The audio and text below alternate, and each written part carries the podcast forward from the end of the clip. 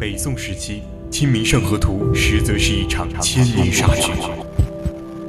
十七世纪，牛顿预言世界末日将在三百多年后到来。二零一五年，霍金预言致谢将终结人类。锁定探索之旅，世界那么大，我想带你去看真真假假。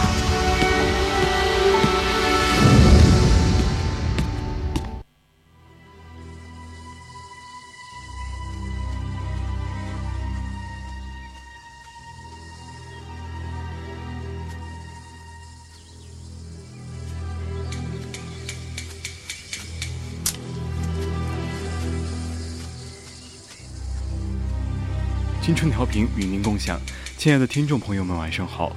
您现在收听到的是 FM 一零零四川宜宾学院校园之声 VOC 广播电台，我是今晚的主播任一航。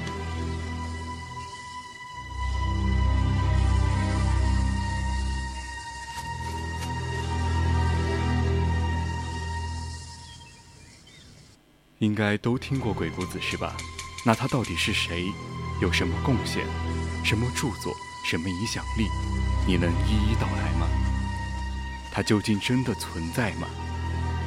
那么今天的探索之旅节目就为大家送上千古奇人鬼谷子的一生传奇经历。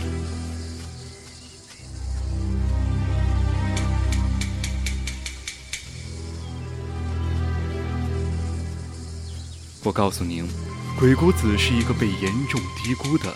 中国古人，鬼谷子的真名姓王，名许，又名王禅，号玄微子，华夏族。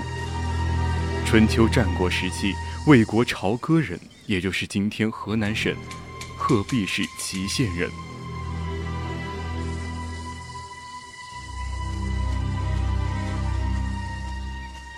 鬼谷子是春秋战国时期著名的道家。兵家还是纵横家的鼻祖，是中国历史上极具神秘色彩的人物，被誉为千古奇人。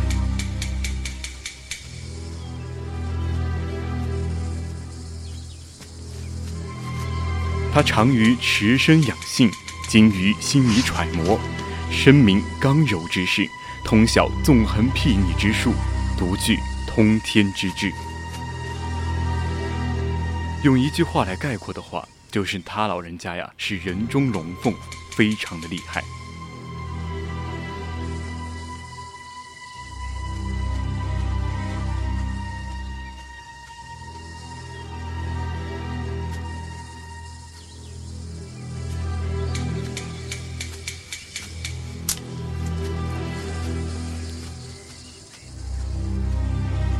如果大家对我们的节目感兴趣，或者对我们这次的主题有什么看法，都可以拨打我们的热线电话零八三幺三五三零九六幺，或者加入我们的 QQ 听友私群二七五幺三幺二九八，和大家一起讨论。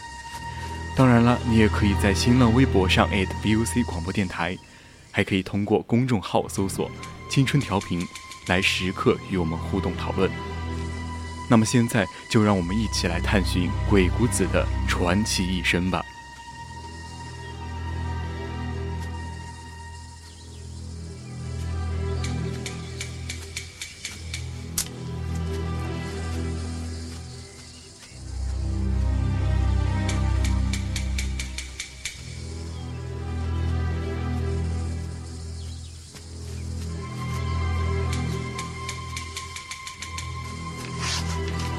首先呢，来说一说他的一生贡献。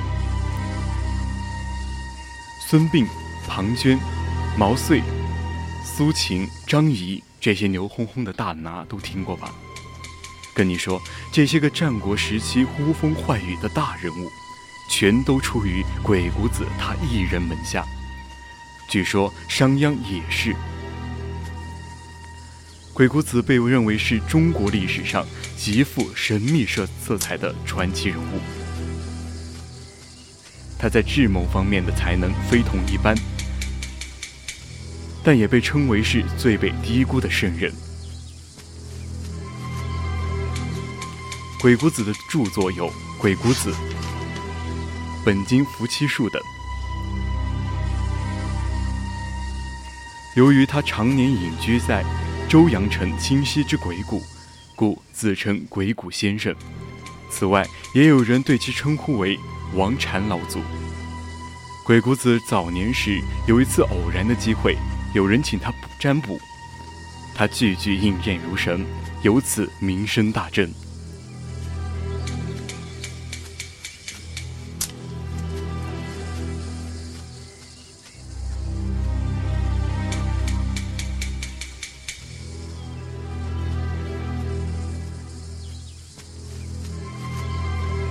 对于鬼谷子的贡献有以下四种。这第一种呢是神学，日星相位、占卜八卦、预算事故十分精确。这第二种呢是兵学，六韬三略，变幻无穷，布阵行军，鬼神莫测。这第三种呢是游学，广记多闻，明理审事，出口成章，万人难当。这最后一种呢是出世学，那什么是出世学呢？那就是修身养性、祛病延寿、学究今生。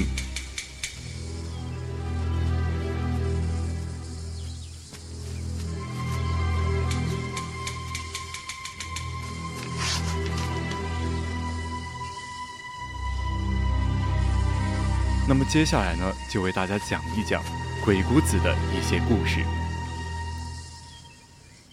鬼谷子众多的弟子中，唯孙膑、庞涓、苏秦、张仪四人闻名于世。庞涓学习兵法三年，决定下山。鬼谷子洞察出他的心思，就让他在山上摘一朵花来，为他的前程算卦。当时是六月炎热天，百花凋谢，庞涓只寻得一枝草花。他见花弱小，就把它丢在路中，可他再也找不出第二朵花来，只得捡回草花藏在袖里，回来告诉说：“师傅没有花。”鬼谷子识破了庞涓，并对他说：“此花叫马兜铃，一开十二朵，也就是你荣华富贵的年份。花先前被你抛弃。”被鬼谷太阳照晒已枯萎，鬼旁着尾是未，你必事出于未果。送你八字：遇阳而荣，遇马而卒。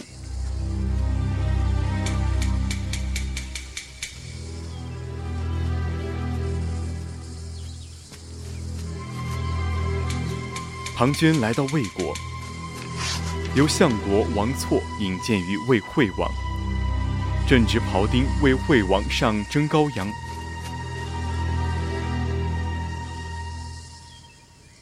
惠王大加赞赏庞涓，封他为元帅之，应验了遇羊而荣。后来，庞涓中了孙膑的埋伏，死在了马陵道，也应验了遇马而卒。孙膑临别时，鬼谷子也让他去摘一朵花来。十九月季节。更无山花。孙膑随手将花瓶中的黄菊递给师傅。鬼谷子说：“此花久在瓶中，已经残缺，你有残疾之难。但它久经风寒，并且长期供人观赏，你并无大碍，而且终究功成名就。”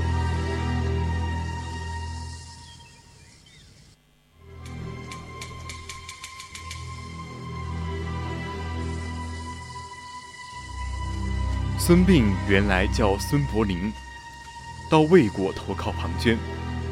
庞涓担心其本领远不如孙膑，而《史记》加害于孙膑，害得孙膑断了两个膝盖骨。孙膑为了活命，打开鬼谷子给的锦囊，乃是诈疯癫。于是装疯躲过了庞涓的猜忌，之后改名孙膑，到了齐国。最终成就了他的功名。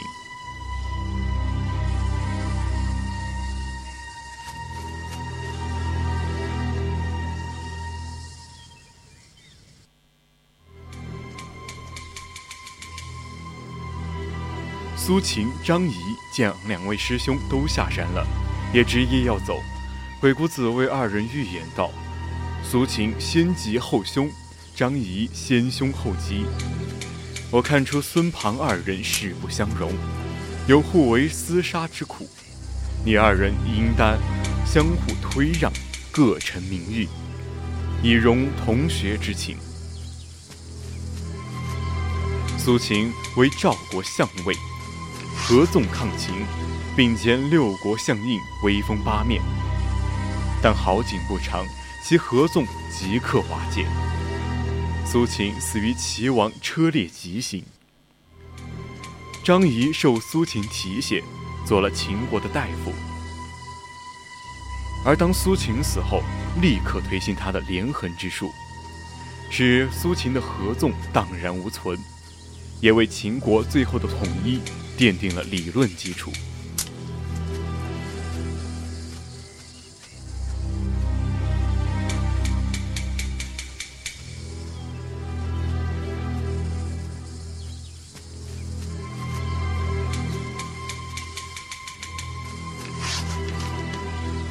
这第二个故事嘛，便是鬼谷井。鬼谷子的老娘。离世之时，告诉鬼谷子：“儿若想娘，就在我的墓旁挖一口井，从井水中可以看到为娘的身影。”鬼谷子悲痛不已，眼含热泪，在九龙汇聚之处安葬了母亲。为了早日再见慈母的尊容，便率弟子在母亲墓旁挖井布置。整整挖了九九八十一日，方才把井挖成。果然，井水中映出了他母亲的容颜。斗转星移，天长日久，鬼谷子又发现了此井的一个奥秘：根据井中水位的升降，可以洞察天气阴晴变化。此井是鬼谷子为怀念其母亲而凿，故曰鬼谷井。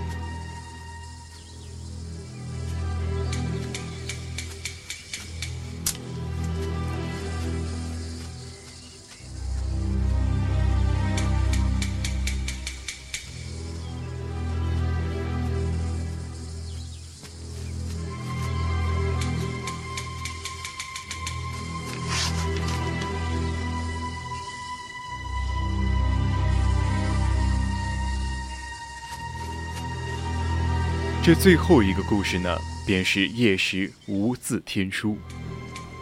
相传，鬼谷子的师傅升仙而去时，曾留下一卷竹简，简上书“天书”二字。打开看时，从头至尾，竟无一字。鬼谷子一时心中不喜，与师傅相依为命九年时光，感情日笃。今年师傅突然离去，一时觉得无着无落的，无心茶饭，钻进自己的洞室倒头便睡，可又如何睡得着？辗转反侧，老是想着那卷无字天书竹简，直折腾到黑，那竹简仍在眼前铺开卷起，卷起铺开，百思不得其解。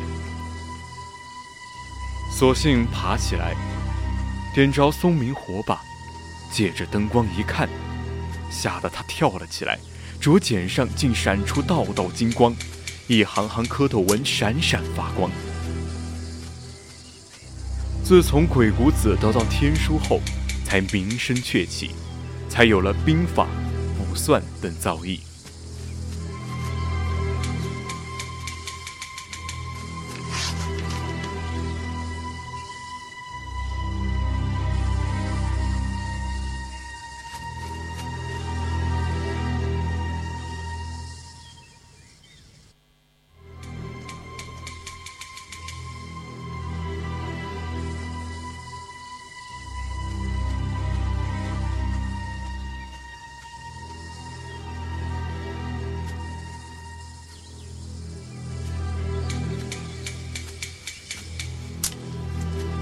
那说了那么多，鬼谷子是否真有其人呢？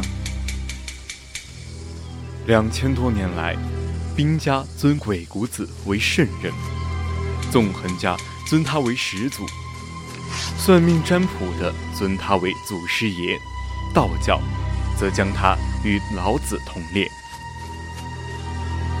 但是，据唐人司马真做的《史记》。隐所中记载，苏秦欲神秘其道，故假名鬼谷，认为苏秦是为了打造自己的出身，而编造出了一个鬼谷子，目的是将自己神秘化。《易林》《旧唐书》《新唐书》等书也有此类观点。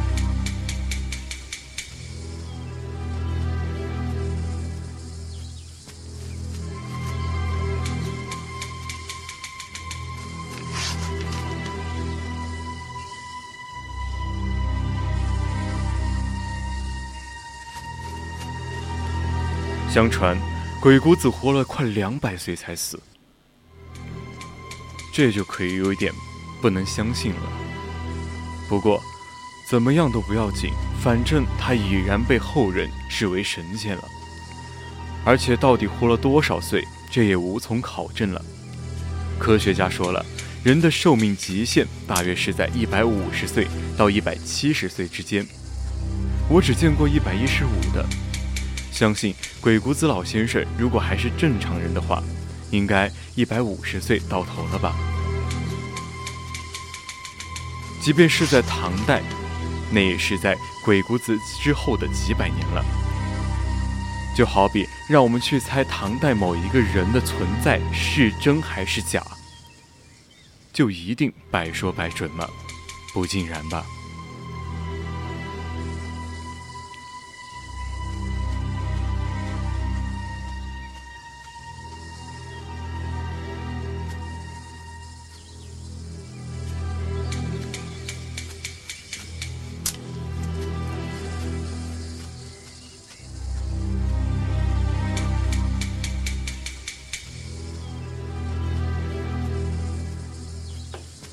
在节目的最后呢，我再为大家讲一个关于鬼谷子的一个最开始成名的一个故事。鬼谷子曾在朝歌城里开了一家小门面，替人算命测字，帮助人们了解自己的命运，回避灾邪。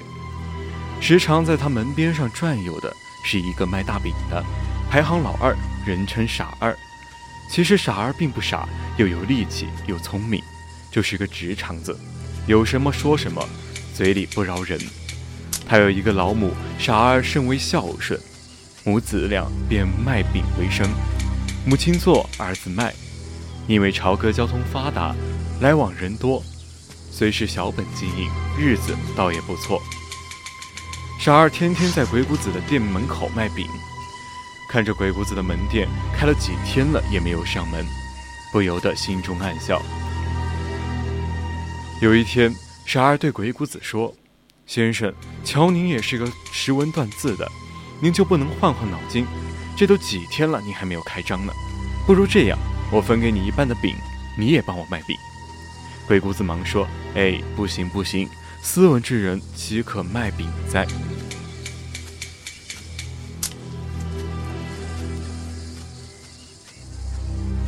拉倒吧，傻儿嘲笑说：“别吹了，人家都看你年轻，不敢来。正好呢，今天我活少，就让你发发力士，给我算上一卦如何？”好吧，既然没事儿，就给你算上一卦。您是看相还是测字还是算卦呀？测字算卦太费时间，您就给看相吧。鬼谷子仔仔细细地看了看傻二的脸。不由得眉头紧皱，傻儿暴毙站着，心里直乐，心想：看他能说什么。鬼谷子认认真真的对傻二说：“先生，印堂洪亮，当得大才。但但什么？”傻儿心里说：“少用这些漂亮话来骗人。”鬼谷子继续说：“但先生，印堂红中透黑，今日午时当有灭顶之灾。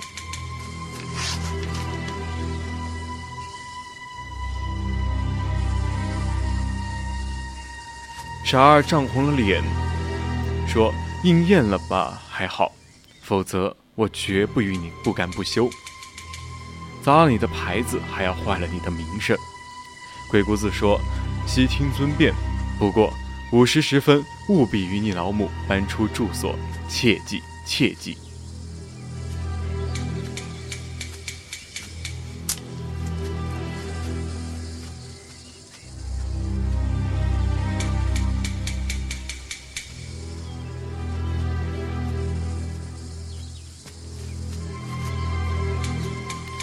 午时就要到了，傻二母子俩正在吃饭，忽听得外面鸡鸣猫叫。母子俩出门一看，不知是哪儿来的野猫，正赶着几只半大的母鸡飞来飞去。傻二一看，气不打一处来，随手便拿起了扫帚，就往野猫扔了过去。哪知那只野猫乖巧得很，一闪身躲了过去，又向鸡群扑去。正当此时，只听得晴空一声响亮，一只大火球自天而降，直接落在傻二的屋顶。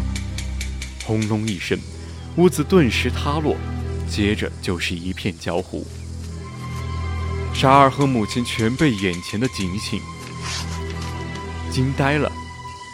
遮风避雨的房子没有了，温暖的家也不见了，母子两人简直无法接受这个事实。好半天，母亲才哭出声来，哭了好一阵。母亲突然想起了什么，她停止了哭泣，对傻二说：“那个算命先生是个神像，他不是对你说你要发大财吗？你再去找他吧。”傻二又来到了鬼谷子的门前，鬼谷子正坐在桌后，看到傻二到了。立刻站起身来说：“您不用说了，我自己摘。”说着就伸手去摘牌子。傻二连忙抱住了鬼谷子的胳膊，跪下哭着说：“先生您真神了，我们家确实遭了灭顶之灾了。”傻二啊，把中午的事情从头到尾说了一遍。我刚才一时糊涂，对先生多有得罪，望先生开恩，给我们个法子，让我们两母子。活下去，求求您了，先生。鬼谷子哈哈一笑说：“房子没了就没了吧，是我小人有眼无珠，冒犯了先生，还望先生指条生路。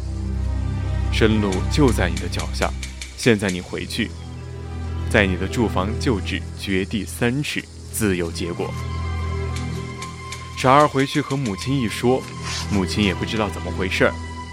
两人半信半疑，也只好照着算命先生说的做。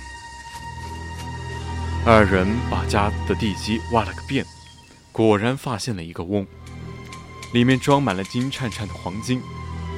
傻儿大喜道：“这位先生不是人，是神仙，对，是神仙。”朝歌来了个神像，这个消息不胫而走。此后。鬼谷子门庭若市，慕名者便纷至沓来了。